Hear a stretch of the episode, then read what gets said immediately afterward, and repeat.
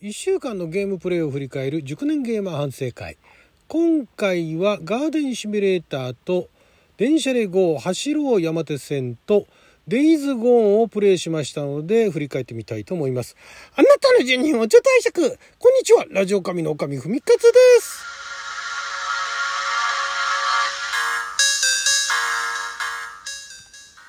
今日は2022年え11月1日火曜日6曜大安でございます。えー、今週先週から今週にかけてですね、えー、ちょっとまたあのプレイするゲームが地味に変わりましてですね、えー、セインツローとディスコエリジウムが、えー、しばらくお休みガーデンシミュレーターも今回プレイして、えー、しばらくお休みと。詳しくはちょっと後ほどお話しいたしますけども、まあ、まずガーデンシミュレーターがだいぶいろいろなものが開放されて、えー、お花花だとかあ果実とかあとは野菜だとかもいろいろ収穫できるようになって、えー、まあ、もう一息ですね、えー、作れる作物に関してはあもう一息で、えまあ、もう一息してまだ結構種類があるんですけれどもまだそんなにあのタスクみたいなね、え次に、えなんかあの何々をいくつ収穫みたいなねそういうタスクがちょいちょい出てくるんですけどもちょっとそのタスクに沿って、えー、やっていこうかなと、えー、それまで結構ですねタスクが出る前に先行してあのある例えば野菜だとか果実だとかを種をまあ、あの解放するためには、えー、なんとかとなんとかを何個ずつ、えー、栽培するみたいなそういうあの解放条件というのがそれぞれ分かってたんですね。なので、えー、タスクが出てくるよりも前に先行していろんなあの野菜だとかあ果物だとかあお花だとかっていうのを開放してたんですけどもちょっとそこら辺もちょっと先走りすぎてもなということでタスクとほぼ同時にね開放するようなペースに落としていこうかなと。で一方で機材ですね機材についてはこれは先週からそんなに変わってないですね。えー、もう芝刈り機はあとはあの、え芝刈りロボを開放する、えー、ところまで行っていてであとはあじょうろは一番大きいやつ。でスプリンクラーは買ったけれども、えー、大して威力はなかったみたいなね。いうようなところで。であとお庭の開放というのもあともう一つですね。あともう一箇所残すところのみというところまで来ました。あと一箇所開放してそこの芝を買ってゴミを掃除すれば、えー、まずは全開放と。でそこにまあいろいろとあの何て言うんですかね、えーと装飾を施すみたいなね。えー、ことをやっていけばいいのかなと一方で、まあ、あのその何て言うんですか、えー、栽培野菜の栽培果物の栽培などなどをやりつつ、えーまあ、まだだからその菜園家庭菜園的なノリの方があメインではあるんですけれどもおもう一息で、えー、庭お庭作りになると いうところでちょっとお休みっていうね感じになりました。そして、えー、電車で GO 走ろう山手線ですね。これがね、またあの、ライブでやったんですけれども、まあ、まず最初の、何て言うんですかね、初心者コースみたいなものっていうのを、まあ、第一段階、何個かね、えー、区間をクリアして、えー、行ったら、なんかあの、シークレットルートみたいなのが出てきて、で、そこでですね、なんかあの、昔の1世代前の、山手線とか、まあ、他のあの JR でね使われていた車両を運転することができるようになったんですね。である区間からある区間まで指定して、え運転したんですけどこれがね実際どれだけリアルに、ね、あの操作の方法とかが反映されてるのかわからないんですけども例えばあのブレーキのかけ方一つとっても違うしメーターも見え方が違うしだからまあ言ってしまえば UI ユーザーインターフェースがかなりその、まあ、古くなったっていうのもあるんだけども前のね前のものだから今からすると旧式なタイプのインターフェースなんですけどもそれだけじゃなくて例えばブレーキも最新版の方は結構ブレーキの効きがいいんでなんかグーッとブレーキやっちゃうとなんか急ブレーキしすぎですみたいなね急なブレーキかけすぎですって、えー、評価が下がったりするんですけれども一世代前ですよ。一世代前の車両は今度はグーってやっても、なかなか止まらないんですよ。なかなか止まらないんだけれども、ずっとなんかブレーキかけっぱりしたら下で、それもやっぱりブレーキかけすぎですって言われるんで、だから減速が減速の仕方がすごいあの、最新型車両と違って、また全然違うあの減速の仕方になるんで、ただでさえ新型車両の操作もおぼつかないのに、これはなかなか難しくてですね、だからその新型車両で、まあ、1メーター2メーターぐらいオーバーっていうのは実際現実にはありえないですけどゲームとしては1メーター2メーターぐらいオーバーはまあセーフでであのとても素敵な運転でしたみたいなね。本当かというような評価いただくんだけどもその旧式車両の場合は止まらないからえっ、ー、とね一応何メーターまで初心者だと OK なのかな？5メーターぐらいまではね実際5メーターの停止位置からずれたらお話になりませんけれどもえー、5メーターぐらいまでは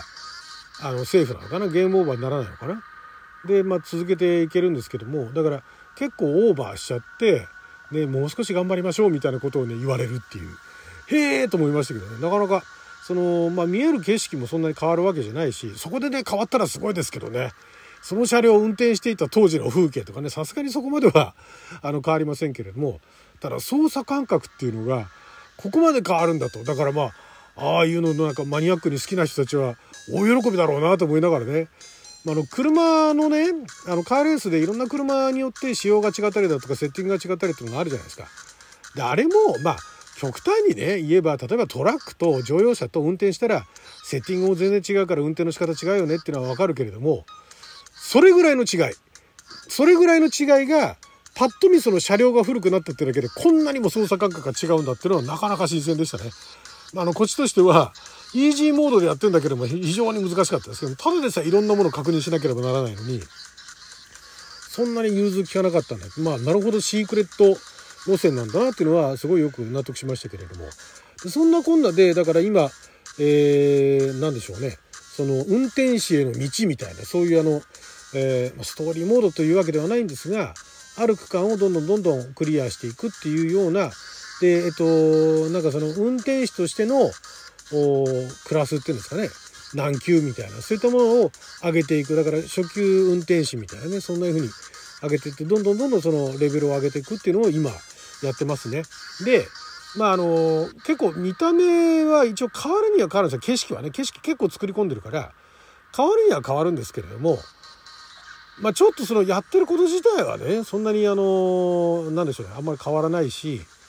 微妙なねめちゃくちゃの運転が下手くそだとかむちゃくちゃ運転がうまいってんだったらともかく非常に中途半端な腕前なんであんまりあの見てても面白くなかろうなと思ってしばらくちょっとですね運転士への道を裏で進めていってである段階まで来てなんかすごい大きな変化が見られるようになったらまたライブ配信しようかなということで今のところのライブのアーカイブはね2本出てますけどもあとまたあれですねまた急にまったりしたくなったらまったりするゲームじゃないですけどね。見てる方はまったりできるかもしれないですけど操作してる方はもう1センチレベルとか1秒レベルでなんかシビアな戦いを求められてるんで、えー、それほどあの見た目とは違って結構あのなんつうか細かいところを要求されるところであんまり落ち着かないゲームではあるんですけれどもまあそうは言ってもあの殺伐としたゲームではないんでね。またちょいちょいその時間を見つけてライブでね配信できるようになったらしていこうかと思います。そして急に始まりました。Days Gone もう3年前のゲームでで私 PS プラスで今月のフリープレイみたいなのでそれももう去年じゃなかったかな。去年か今年の頭ぐらいかなんかにその Days Gone がね、まあ、フリーでプレイできると。で一応ダウンロードしてるんですよ。あの Days Gone って出た時一応それなりに話題になりましたからね。でまあ蓋を開けてみればえっと、ゾンビゲームやったことある人たちだとかそういうあのオープンワールドやったことある人たちからするとそんなに新鮮味ないねって言われちゃってでコアなゲーマーからそんな新鮮味感じないと。で、えー、そんなにゲームやってない人からはそもそも認知がないと いうことでまああのまあ評判悪くはなかったんですけどもかといってじゃあそこまで斬新かって言えばそれほど斬新とは言われてなかったんでちょっと埋もれていた感はあったんですがただあのプレイした人たちから結構あのストーリーの評判がね良かったりだとかまあ一部あの評判がいいところもあったんで、えーまあ、ダウンロードだけはしてたんですよ。ただ私あの怖いのが苦手なんでゾンビが出てくるっていう段階でうわめんどくさいなと思ってやらなかったんですがこれあのライブの方では散々お話ししてますけれどもあるラジオトーカーの方がえそれのあの実況プレイを YouTube で配信してましてそれをたまたま紹介されてねやってるあの人こういうのやってるんですよつってあそうなんだと思って見てみたらめちゃくちゃ面白くてでそれのアーカイブっていうのがもう結構20本近く残ってるんですけどもそれを見たくてただもうダウンロードしてるからこれ見たらネタバレになっちゃうなとネタバレになってやってもいいんですけどもそこはなんかあの個人的変なこだわりというわけではないんですよこのゲームいつかはやろうと思ってたんでじゃあまあ今やってえー、ある程度プレイ進んで、もうネタバレになっても大丈夫っていうところで、えー、その人のね、アーカイブを見ようみたいなね。そんな流れで。で、えー、せっかくだからってんで、自分がプレイしてる方も、今、あの、編集とかめんどくさいんで、ライブ配信をやっております。ということで、えー、しばらくですね、えー、デイズゴーンの、えー、ライブ配信っていうのを、結構なペースで今やってますね。え、それがしばらく、あれなんかね、普通にあの、ストーリーミッションだけやっていくと20時間前後で終わるって言ってるんですけど、私の場合はそう簡単には終わらないと思うんで、まあ、30時間ぐらいかな。だから、えー、ナンバー30ぐらいまで、30話ぐらいまではなるかもしれないんですが、まあ、とりあえずちょっと今、デイズゴーンを優先して、えー、プレイをしていくと。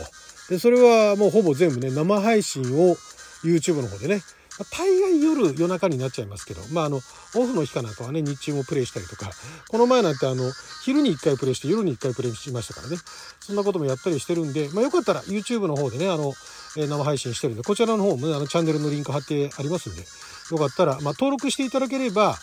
ああれですよ、配信始まったらなんかあの、合図がね、出てきたりとかしますんでね、よかったら、あタイミングがあったらまた遊びに来て、で、あの、Google アカウント持ってたら、あの、書き込みもできるんでね、えー、よかったらなんかね、話しかけてみてください。はい、ということで、えー、14分間の記者のお時間いただきありがとうございました。それじゃあまた。